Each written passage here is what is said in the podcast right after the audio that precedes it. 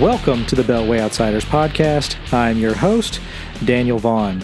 I'm a lawyer, columnist for the Conservative Institute, and a contributor at places like The Dispatch, Arc Digital, and other places where I cover everything from politics, law, and culture. I send out a Friday newsletter each week full of political analysis and the best articles I've seen that week. You can sign up and get all my columns, articles, and podcasts delivered right to your inbox each week by going to thebeltwayoutsiders.com and clicking on the sign up link or you can use the links in the show notes, which are available at any time by clicking on them for this or any episode. Finally, if you like what you hear here, please make sure to subscribe and leave a review. If you listen on the website, that's great, but it would be better for the show if you went to iTunes, Google Play, or wherever you get your podcasts and leave those reviews. Those five star ratings help new listeners and readers like you find us, and I always look forward to reading them.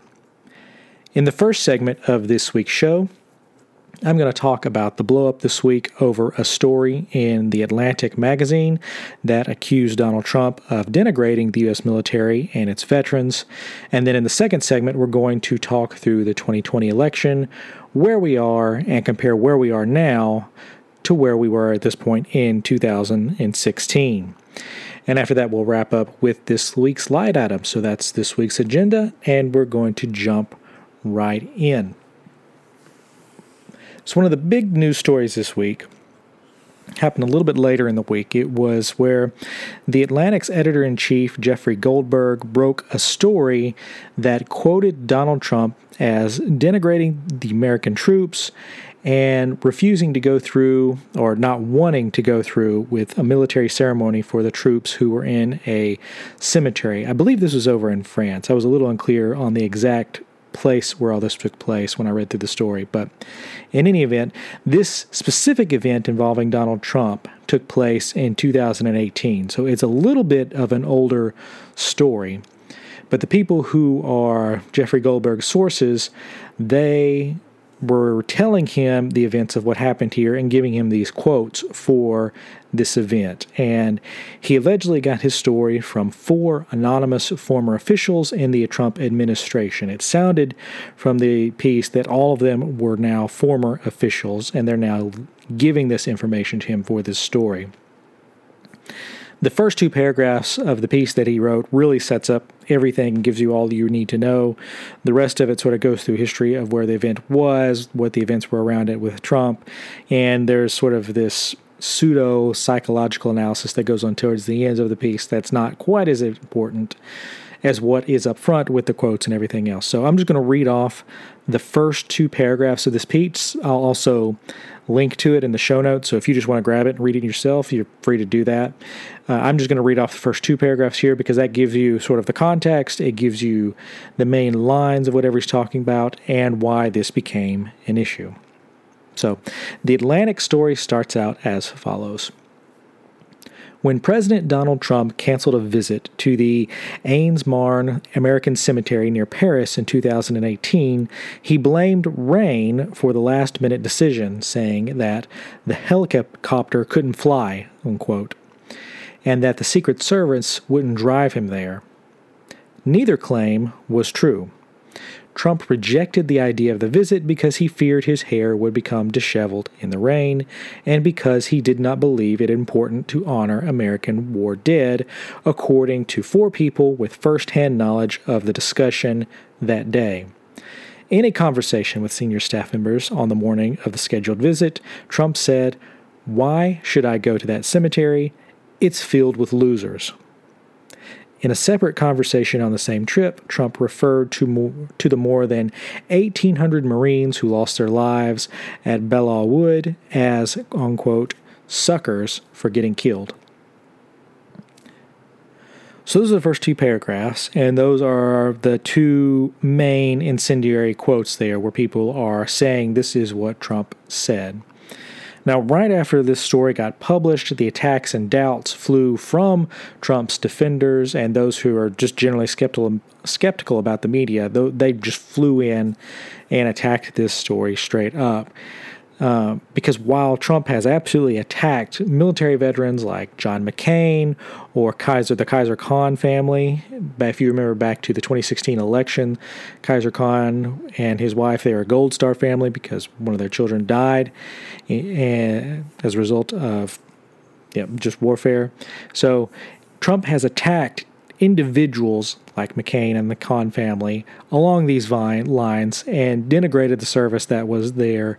So these quotes fall into that same line, but it's just far broader because he's talking about a much broader swath of people. So the defenders had to come out immediately and they were attacking mainly this Bain point, saying that this didn't fit because they were not this was more general instead of a specific attack. There, Trump wasn't involved with any personal spats with these people or these veterans or in the cemetery, so it didn't fit his general record and statements involving the military overall. So they attacked it because this story seeks to undermine Trump's message of being both pro military and pro veteran, both of which were highlighted during the Republican convention. They were highlighting what they were doing for Veterans Affairs and also in building the military. So this story goes right at those two points.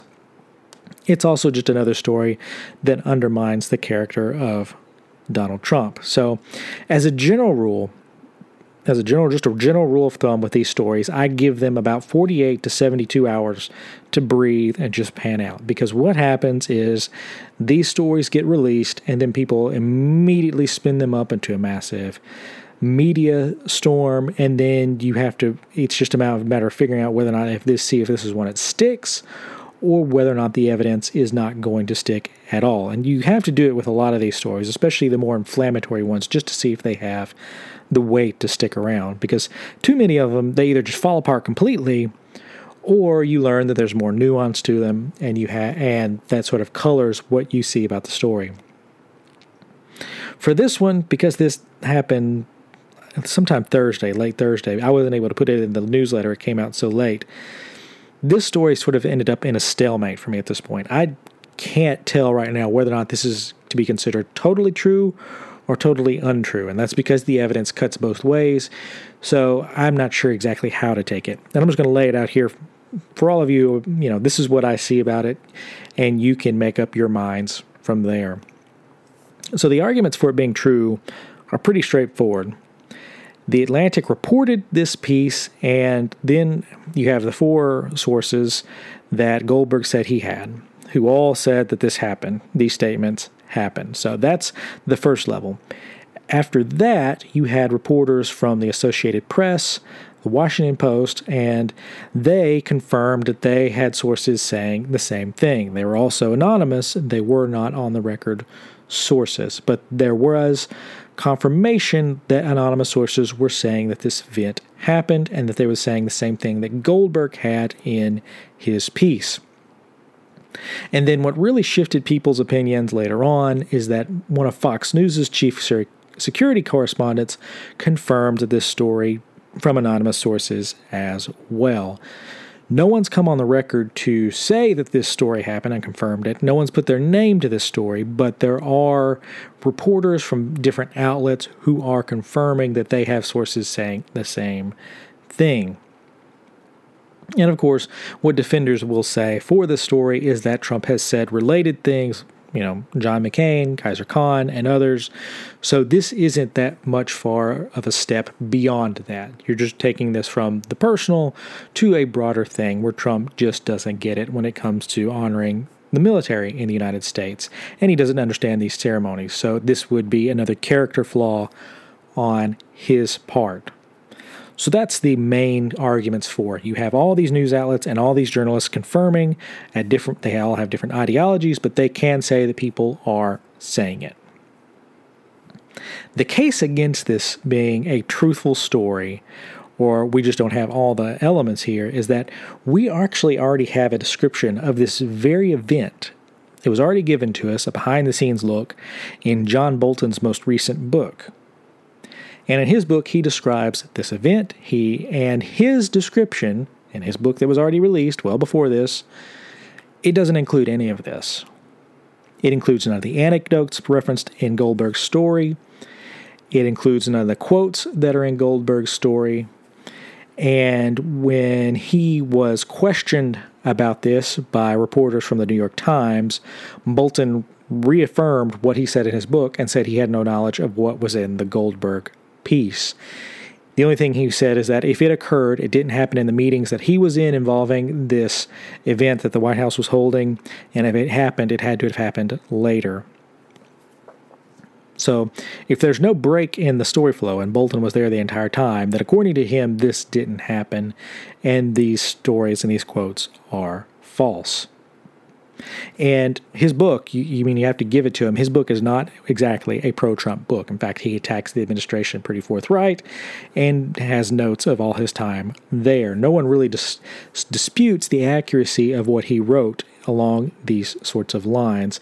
So, if that this did happen and he was there, it doesn't make any sense on why he would leave out explosive quotes like this. And it, it just doesn't make any sense that he would do that. It makes more sense that he would include them in there as part of his overall narrative of his time in the White House. And like I said, reporters questioned him about it. They asked him point blank, can you confirm this story? And he said no. And he is a person who is now on the record twice, both in a book when this wasn't a story in the media, and now asked about it again. And he is denying that it happened. So, at the very least, we have here this had to have happened at another event described other than what was in the Goldberg story. It couldn't have happened if it overlapped at any point in time with John Bolton's story. At the very minimum, you have to have that. If there's a direct clash, then you have anonymous sources saying one thing and another source on the record who's not friendly to the administration saying a completely other thing.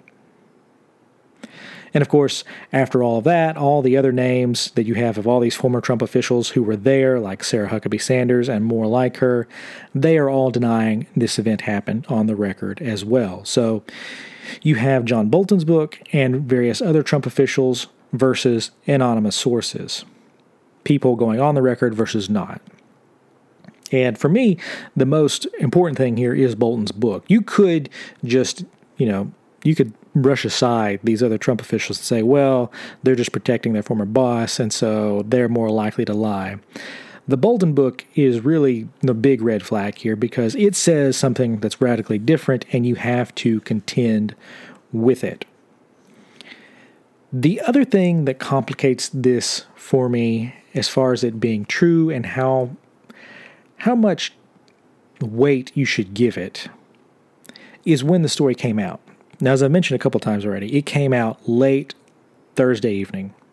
I didn't have time to put it in the newsletter. I'm not even sure if I had it referenced in any of the links in the section below because it came out late enough that I was already putting all of that in.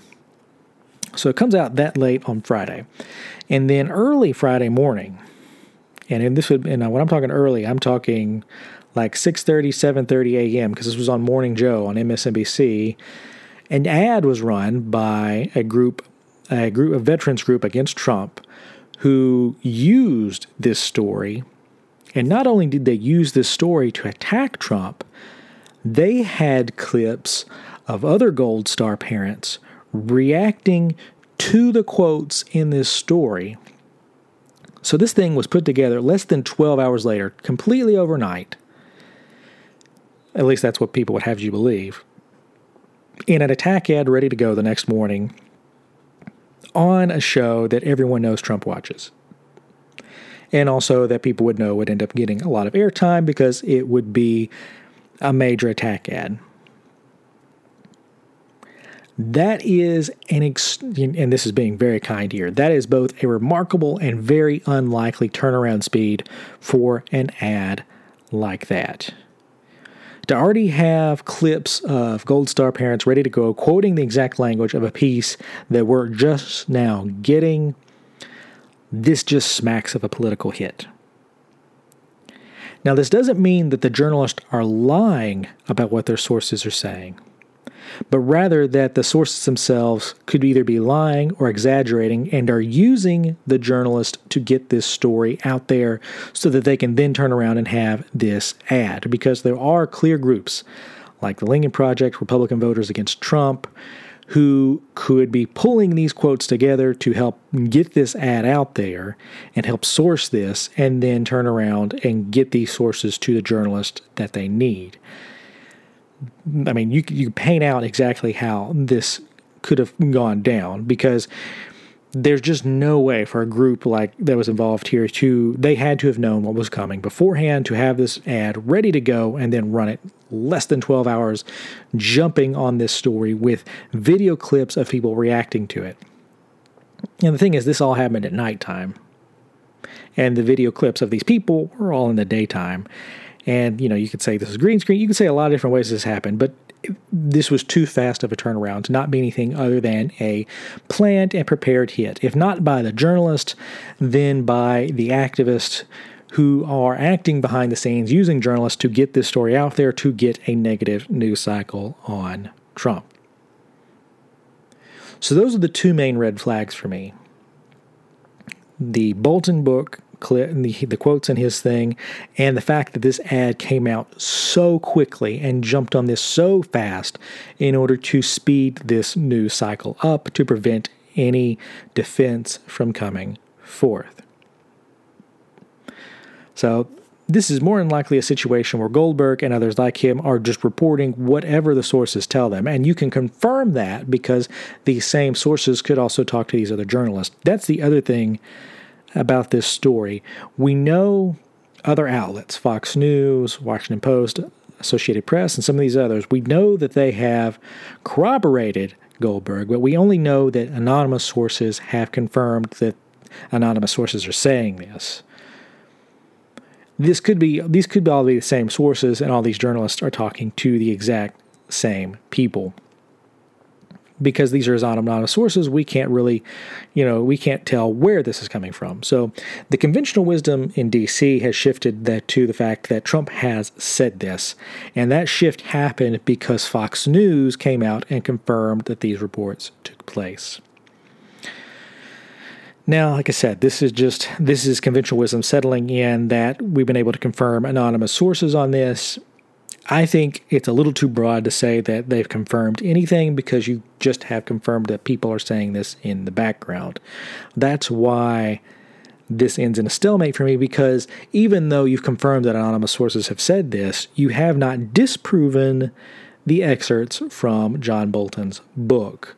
And so if you can't square you can't have both of these accounts sitting out there. One of them is far less biased than the other just when you're comparing it against these anonymous sources. So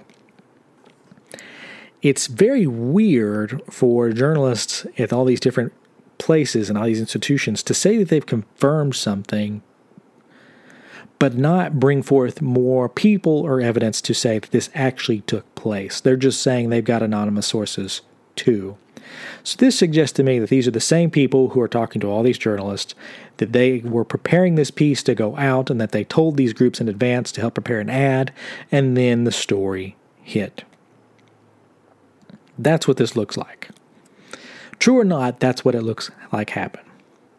Now, ultimately, I don't think any of this is going to matter because there's just not enough people who read The Atlantic, and people's minds are mostly just made up before a story like this ever hits. People already know that Donald Trump has attacked John McCain. They know he's attacked Kaiser Khan. They know he's attacked just about anybody and everything because Trump doesn't let any attack go without an answer. So, this is unlikely to change any minds. It's just there to help create a negative news cycle for Trump because it also doesn't prove anything new about Donald Trump. It's a two year old news story and it says nothing new about his character that we didn't already know, even if you take it fully at its face. What it does show, though, is that we're in the crunch, crunch, crunch time of a race and activists and journalists are actively trying to swing the news cycles against Donald Trump because this is about reducing the number of times that Joe Biden is in the news and increasing the number of times that Donald Trump is in the news. Because just like 2016, every time Donald Trump starts dominating these news cycles and they're all negative, it hurts him. Every time Joe Biden jumps into the lead on these things, he starts getting hurt. So this is about trying to elevate one person into the news cycles over another. And this is coming at a time when we have these riots in Kenosha. And so this also would uh, be an attempt to undermine the law and order campaign uh, motto that Donald Trump is running on because it goes directly to his claims of wanting to use the military in some of these situations. So all this is playing together. And this is pretty clearly a political hit that's being pushed by people in the background. So it could be equally true that this is a political hit and also that the quotes are true and that John Bolton didn't know anything about it. All of those things could be equally true at the same time. And that doesn't really affect the truthfulness, but it does tell you why this is coming out now, two years later. If it's true, they saved this quote for now because they wanted to use it in an election and not just to release it to a journalist to use. So there is some red flags on how this is being used, but that's just a campaign. That's how these things happen in a presidential cycle. So, and we're going to get into more on this in a second. We're going to take a quick break here, and then when we get back, we will talk about where the race stands now, where we stand sitting on Labor Day and after the convention. So, we're going to take that break, and when we come back, we'll talk about the current state of the race. Labor Day marks 57 days to go until the general election. So we're getting closer. However, voting has already started. So, if you remember how I described the last 100 days, you could break it into quarters. We're getting very close to the halftime part of this election. And we're almost at the 50 day mark, but here in the second quarter, towards the end of it, people are already starting to vote. North Carolina was the first year they started sending out their mail out ballots. Other states are going to follow suit soon. And in some states, they've already received completed ballots. In fact, according to early reporting, 80 people at this point have already cast their ballots for the 2020 general election, and they are in the states of Illinois, North Carolina, and South Carolina. And if you're sitting there wondering how people have already cast it, most of these are coming from military and overseas citizens who got their ballots early. So that they were able to get it back early too. So that explains why you're seeing some of this come in. This happens every cycle. Most people don't hear about it just because, I mean, 80 people casting votes. That's not a ton.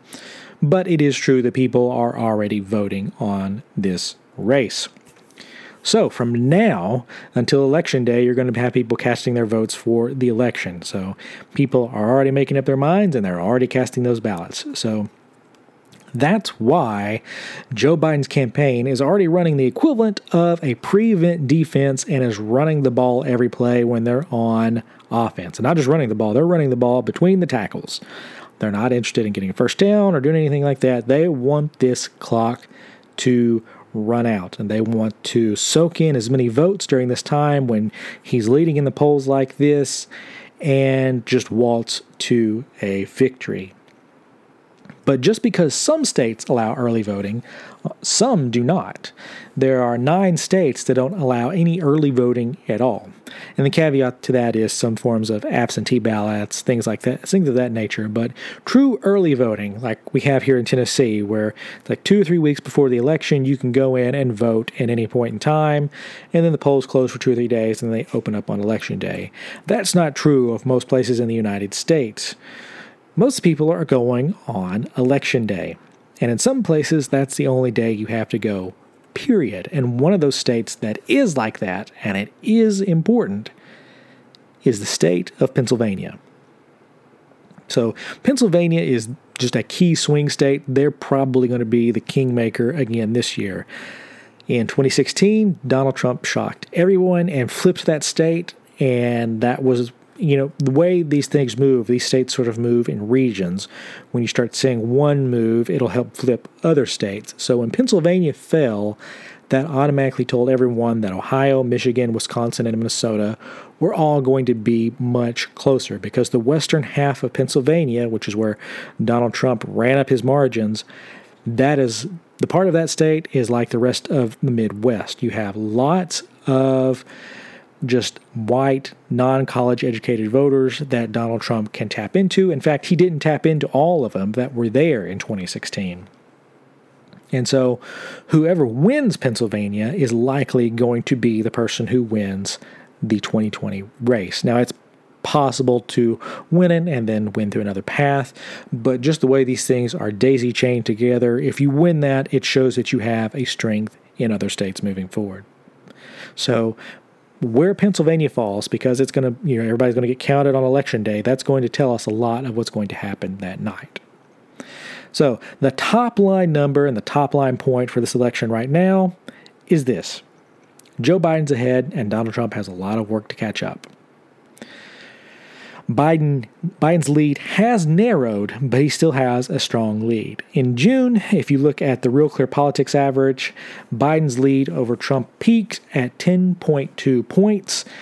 And right now, that has dropped down to 6.9 points in the averages.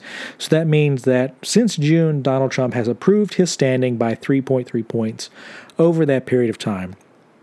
And part of the problem here is that Trump just bottomed out over the summer. This is when you had peak COVID, you had peak protests, and so both Trump and Biden took a hit when the virus first came out in March and April, but then there was a division when the protests hit. That was when Trump hit his lowest, and that was when Biden started hitting some of his highest points because Biden represented the best option if you were looking to support Black Lives Matter. But what's happened since then is that support for Black Lives Matter and a lot of those related groups has either is now just tied in some of these states or it's underwater in others. So that has been between that and Donald Trump just re- reverting to the mean of his overall support. So instead of being around 40 or under 40% support, he's now sitting around 43, which is around where he typically is. So that helps him look that helps narrow this gap here.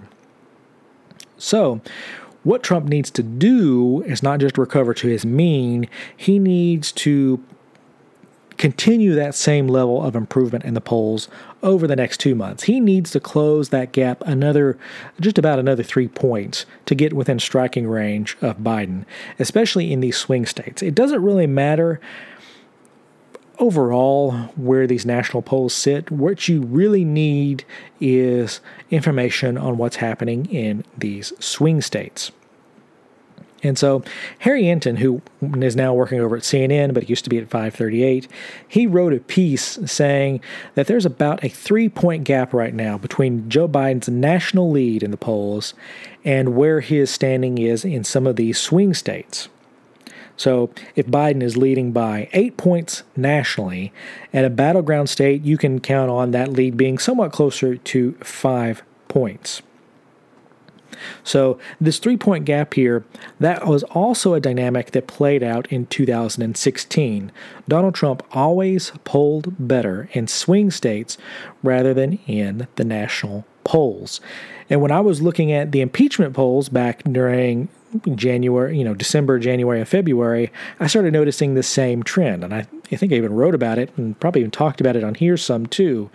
That if you if you got some polls that looked where Trump support was in these few states on impeachment, where if they, because most of the impeachment polls only dealt with the national level, if you got down and looked at some of these states like Wisconsin, Minnesota, Michigan, and others, you always found that Donald Trump was polling on impeachment three to five points better than the national average. That meant if on the national level, you know, it was about a 50 50 thing where 50% of the people wanted him impeached and 50% of the people didn't want him impeached. If you jumped into these swing states, some of them showed 55% against impeachment or 52%. So it showed Donald Trump with a much stronger margin here than what he had in the national polls. And that mattered, especially when you'd start, we started counting who was going to have to take these votes.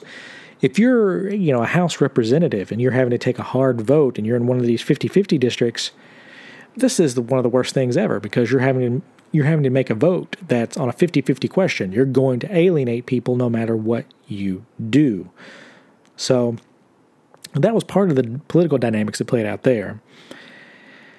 And but what's happening on the national level is that these large states like California or some of these large blue cities where Democratic votes are really concentrated, what's happening is that you're seeing these places tilt the polls on a national level, which isn't reflected in these battleground states.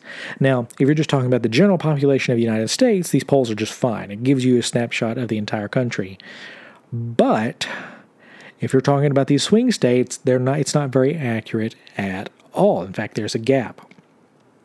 So, let's say that Donald Trump continues to improve another 2 to 3 points over the next 2 months. If he narrows the national lead of Joe Biden from 6.9 points to, let's say, just a four point national lead, then the state polls for these battleground states would be showing either a completely dead heat or Biden only leading by one or two points, which is in the margin of error, which means, and usually your margin of error is about two and a half, three points. So if you're within one to two points of each other, then you're statistically tied because if the polls swing up two and a half points either direction, they're still considered accurate. So, if the polls end up close there, then the other thing that pops up, if you're within that, you know, one to two point range in these swing states, the issues of mail in ballots and mail in ballot spoilage really becomes a big issue. And spoilage, for you know those of you don't know, that's where people are mailing in their ballots and they don't get counted for one reason or the other. This is where people either don't sign their ballots, it's where they they don't have postage on it, or they don't send it in, or it comes in late. They're just there's a number uh, fact, different factors that can cause a mail-in ballot to not get counted. And what we've noticed, what I've harped on in my writing, and what I've harped on over the summer, is that in the primaries and in some of these special elections that have been held, the spoilage that is on these mail-in ballots that we've seen in these primaries has been very high, especially in these blue states. And so, if you get close and you're talking, you know, differences of 50 to 150,000 votes between the two of them, and let's say you've got a 1 2% spoilage rate or, some, or even higher, in some of these races we've seen up to 10% spoilage rates, then that could end up swinging an election very easily. And so you're gonna you would hear just a massive outcry about voter suppression and all these other things, but it wouldn't be that. It would be mail-in ballot spoilage, which has been everyone who is connected to this and studies this issue has been warning about now for three or four months. The post office was saying this could be an issue back in the spring, and so they were warning states they needed to adjust. And a lot of them haven't adjusted. So this is where we're heading. If this race tightens, all kinds of issues pop up. And I do expect there to be more tightening over the next couple of months, just because there normally is. You're going to see some improvement for both candidates in these polls, because this is where people, they might say to a pollster that they're not Republican or Democrat, or they just lean one way or the other. But if you had them vote, they would vote straight ticket, period. And so that causes a bump for both candidates. People the, line that people say is that they start coming home. So the people who lean right go to the Republican Party because that's where they always vote. And even whatever they say to the pollsters. So you start seeing these leaners just start to come home. And then after they vote, they go back towards being a little bit more apathetic towards the party that they typically vote in. So, another thing to watch outside of all this that is playing in play here is that these swing states like Wisconsin, Minnesota, Michigan, and Pennsylvania, Trump has a lot more room where he could grow among the non voting cohorts. All of these states, as I mentioned earlier, they hold large shares of white, non college educated voters who tend to vote for Trump. In Wisconsin alone, around somewhere between 60 to 65 percent of those who didn't vote fell into this category and this main group here has been moving away for Democrats for two or three decades now. And so, if you if, if Trump is able to get these people who are not normal voters, if he's able to pull them in and get them to vote, it would dramatically impact the where this race is going to end up and you and that's it's the hard part. There's a reason these people don't vote, and so if you can get them to vote for the first time or the first time in a long time, you will bring out voters that no one can see right now. And put another way, if Demo- Democrats have they have a much harder needle to thread here in winning these states compared to Trump. They don't have all these different groups they can pull from. They have to take what Hillary Clinton won and then make sure Trump doesn't improve on that. They have to pull out more of the Clinton base and ensure that Trump doesn't pull out all these non voters. Because if Trump is able to pull in non voters and then eat in a little bit into Biden's lead among blacks and Hispanics, that's going to bring Biden's ceiling much lower. It may lower, he may only have a ceiling of what Hillary Clinton hit, and he may fall below that. And if that happens, he is in trouble in these states. Because the thing about these non voters is this they just don't show up in polls. Now, I don't buy in, into any of the shy Trump voter thing at all. That there's people who are just not saying that they're going to vote for Trump. I don't think that's a thing. In, in, in you know the famous term for it is the shy Tory voter, and I just don't think that's a thing that's going that's an impact here. Generally, everybody's already have already has their mind made up. But if you're a non-voter and you get polled, a pollster wouldn't likely they wouldn't likely include you in their batch of people getting polled. And that's because of this. Pollsters only try to screen for either registered or likely voters only. And so if you are not a voter, you're not going to fall into either one of those categories. If you're a non voter who plans on voting, the odds are you're not going to get caught in some of these polls. And so, what Trump needs to do is find find ways to pull these people and get them to come out and vote. This is not a crazy, some crazy theory. This is exactly what happened in 2012. It's what the Obama campaign did to Mitt Romney, specifically in the state of Florida. The Romney campaign focused almost exclusively on the likely or registered voter and getting the Republican base out.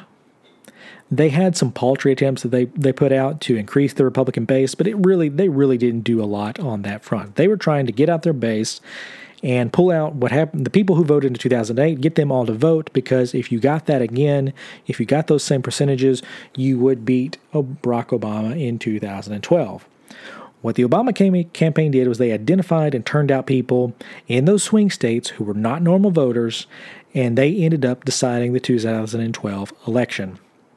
Because if you, if you go back and you read about the Romney campaign, they were positive that they were going to win. They did not catch and they did not see these non-voters entering into the fray because none of their polling was able to catch was able to catch it. Their net was looking for other things, and then on election day they got shocked. And so Trump needs to do the exact same thing. But the problem right now is that it remains to be seen whether or not he has the campaign that is capable of doing that very thing.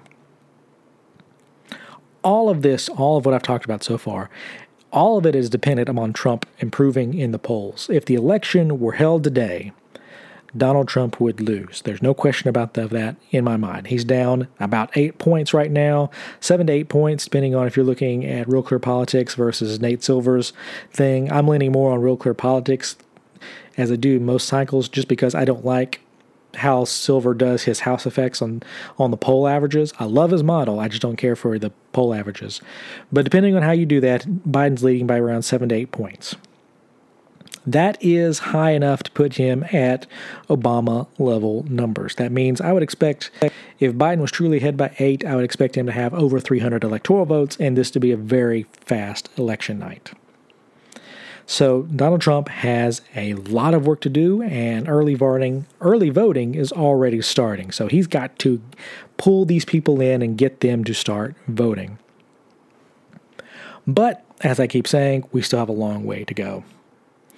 So I'm recording this the day before Labor Day on September 6th, and there's a lot of if, if you go back to 2016 and look at the days before Labor Day, on September 6th of uh, 2016, we had not experienced a just a huge volume of the stories that would end up impacting the 2016 election like meteors.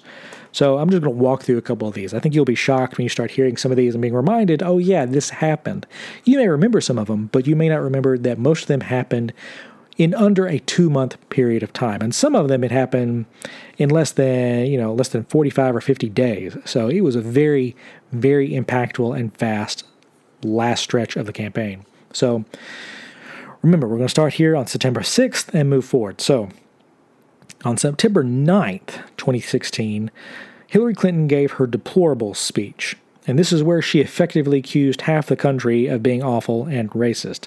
Now, ironically enough, that speech was her attempt at outreach to Republican voters who didn't like Trump.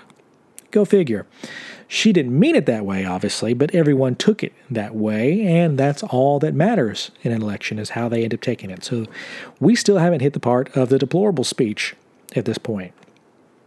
On September 11th, 2016, a viral video came out showing that Hillary Clinton was had fainted while getting into a van during a 9/11 ceremony. Now, this moment came at a time when Donald Trump and his supporters were hammering her for being in poor health and incapable of serving as president. And they've been doing this for months, and people were saying, oh, you're just conspiracy mongering and this is all just fake news. But when that video came out, it gave new life to every last single one of those attacks. On October 1st, 2016, that was when the New York Times dropped their big October surprise on the Trump campaign. What they wrote was a massive expose on his taxes and how he used shady laws and deals to conceal how much taxable income he had over the years. That was their just on a pure, you know, journalism and reporting type, type deal, it was a huge story and it had all kinds of evidence and it didn't make a single dent in the race. But that was their big October surprise, and so a lot of media types spent time talking about it. But it didn't make it end up making a difference. But that brings us to the day that probably made other than the Comey letter, October 7th, 2016 was probably the single biggest news day of the cycle, although we didn't quite realize it at the time. On October 7th, 2016, that was the day we got WikiLeaks starting to dump the emails that they had hacked from Hillary Clinton and the Democratic National Committee. And this is the exact same day that the Access Hollywood tape dropped. And that's where Donald Trump was caught on a hot mic talking about where he grabbed women. Now, this tape, it hit like a nuclear bomb on the campaign, just blew everything apart, and Trump's numbers in the days immediately after this plummeted. And I'll openly acknowledge when I, I, can go back and look at notes or what I was writing or what I was journaling at the time. And this is where I thought Trump had lost the race because he truly did hit rock bottom after this tape came out. Some of the polls that came out after this were just awful. Now, I would later come back a few weeks after this when I was giving my prediction of where the race was going to go, um, where I thought it was a 50 50 race that could end up in an electoral college tie. So, that was my prediction, ended up being a lot closer than where I believed we were on October 7th. This was a massive hit on Trump that came pretty late in the campaign when you think about it. This was a little under a month or, or around a month from the actual campaign. But people also send to sleep on the other story of this day, which was the WikiLeaks stuff coming out. And so those continued for the rest of the news cycle, and they really, they were just sort of a steady drip, drip, drip of things that just hit Clinton every last single day. And the main th- impact that that had was that it was on the Bernie Sanders style voter, the younger voter who was looking at these leaks, seeing how the Clinton campaign had rigged the primaries, against Bernie and against them, and just became completely disillusioned with the Clinton campaign. And then just didn't end up voting. That's why she had lower margins some of these places because they did not want to vote. So that's how those leaks continue to impact the, camp- the campaign throughout the rest of those days. So that's October 7th. Still not done though. On October 19th, during the third and final debate between Trump and Clinton, Trump went off, completely off the reservation, and ended up calling Hillary Clinton a quote, nasty woman. That then spawned a social media campaign of other women calling themselves nasty women too, so it was just one of those crazy moments. So that was basically his version of the deplorable speech, although it was just directed at Clinton on October 22nd. So we're really getting close to the election now. Hillary Clinton sat before the Republican House Committee and took questions over her role in the Benghazi scandal. Now, this ended up beating a few, up a few days. She testified before them. I think she testified before the Senate, although I'm not 100% sure. And she ended up having to take press and media questions over her role in this entire matter. Now, the press during this entire time, they were going gaga over her and saying, oh, she did such a good job at these hearings. She did all the, you know, blah, blah, blah, blah, blah. She did all these things and she was great. But if you were watching the polls at the time, they were tightening already. People were coming home. A few days later, October 28th, probably the biggest story of the campaign. Actually, I take that back. This is the biggest story of the campaign. This is when the Comey letter drops, October 28th. This is where FBI Director James Comey sends a letter to Congress informing them that due to new information, and this was all related to emails discovered on Anthony Weiner's laptop, remember that guy? He, James Comey, was reopening the investigation into Clinton and he needed to include this new information to Congress. So that's October 28th. The polls, at the time, I wasn't sure how this was going to play out. I thought the polls were already beginning to tighten up, but this did have some kind of impact. Nine days later, he did, it was just two days before the election. Comey, he would come back and close the case and say, you know, we, we didn't find anything new, so we can close this all again. But by that point, the damage was already done. The race was tightened up even more at that point. And even further in swing states. That's what we learned later on. We didn't have enough polling happening in some of these swing states, and they really tightened up and swung over to Trump. So those are the big events that happened in 2016. So if you were sitting at, you know, on September 6th in 2016, those are the stories that awaited you over the next two months. And these are just seven massive storylines that hit during that time. There were a bunch of smaller things that happened that I'm not including here that you could go back and find. I, am not including all the other small things that people talked about on a daily basis. We were on a roller coaster during that period of time. Now, I don't know if we'll have a similar roller coaster in this campaign, but we've already seen one Trump hit come out in the form of the Atlantic piece. So that's coming, you know, September 6th. So it's falling pretty in line with some of these other big stories.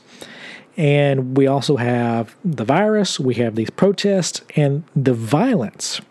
Just the outright violence and anger in these protests is higher than anything we ever saw in 2016.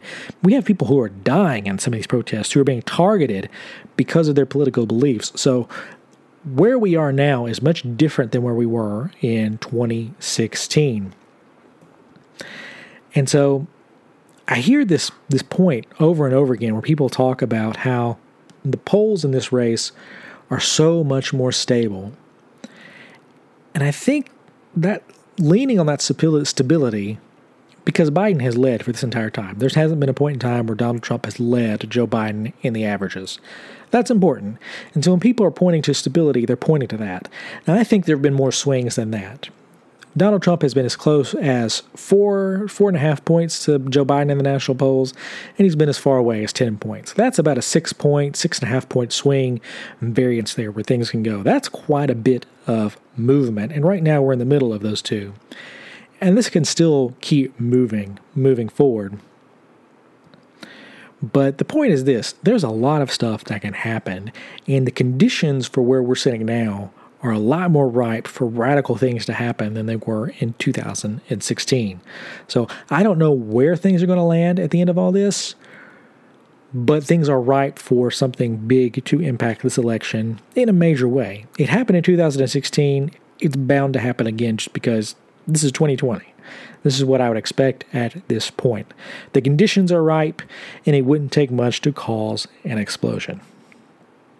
So that's where I see the race right now. Biden is obviously in the lead, but there's a long road that we have to go in these next two months, and we just have no idea what's in front of us over the next two months. But we do know that a lot happened in 2016, so buckle up because this is the really bumpy part of the election season. So that's the end of segment two. I'm going to take a quick break, and when we come back, we'll do this week's light item and get you out of here. In this week's light item segment, we're going to celebrate heroes. Sometimes heroes come from places you least expect, like a random night in a public hearing in City Hall. That's where one of those heroes emerged in Lincoln, Nebraska this past week with the speech heard round the world. Now, I'm not going to spoil it because it's truly great, but here is Ander Christensen's speech before his local city council in Lincoln, Nebraska. I promise I won't take up too much of your time here. My name is Ander Christensen. Uh, I live at 1212 Twin Ridge Road. Lincoln has the opportunity to be a social leader in this country. We have been casually ignoring a problem that has gotten so out of control that our children are throwing around names and words without even understanding their true meaning and treating things as, as though they're normal. I go into nice family restaurants and I see people throwing this name around and pretending as though everything is just fine. I'm talking about boneless chicken wings. I propose that we as a city remove the. Excuse me, I'm trying to. Yeah. Excuse me. Come on. I propose that we as a city remove the name boneless wings from our menus and from our hearts. These are our reasons why. Number one, nothing about boneless chicken wings actually come from the wing of a chicken. We would be disgusted if a butcher was mislabeling their cuts of meats, but then we go around and pretending as though the breast of the chicken is its wing. Number two, boneless chicken wings are just chicken tenders, which are already boneless. I don't go to order boneless tacos. I don't go and order boneless club sandwiches. I don't ask for boneless auto repair. It's just what's expected. And then number three, we need to raise our children better. Our children are raised being afraid of having bones attached to their meat. That's where meat comes from. It grows on bones. We need to teach them that the wing of a chicken is from a chicken and it's delicious. I propose that we rename boneless wings in the city of Lincoln. We can call them buffalo style chicken tenders. We can call them wet tenders. We can call them saucy nugs or trash. We can take these steps and show the country that where we stand and that we understand that we've been living a lie for far too long. And we know it because we feel it in our bones. Thank you. So, anyway, that's who I'm voting for now.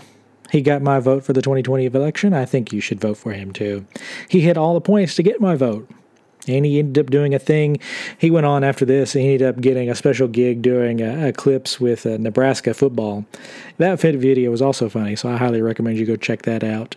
Ander Christensen, the new hero that America didn't know that it needed. That's all I've got for today's show. Questions, comments, corrections, or feedback, you can reach out to me in the contact information in the show notes or hit me up on Twitter at DVaughanCI. Look for my next columns on Monday and Friday at the Conservative Institute, and the newsletter goes out early Friday morning, so make sure to sign up before that, and you will get the next issue. Thank you for listening to this podcast and making it a part of your day. Remember, if you liked and enjoyed it, make sure to send in those five star reviews to help us out. I hope you tune in again, but until then, I am your host, Daniel Vaughan, signing off for this week, and I'll see you guys in the next episode.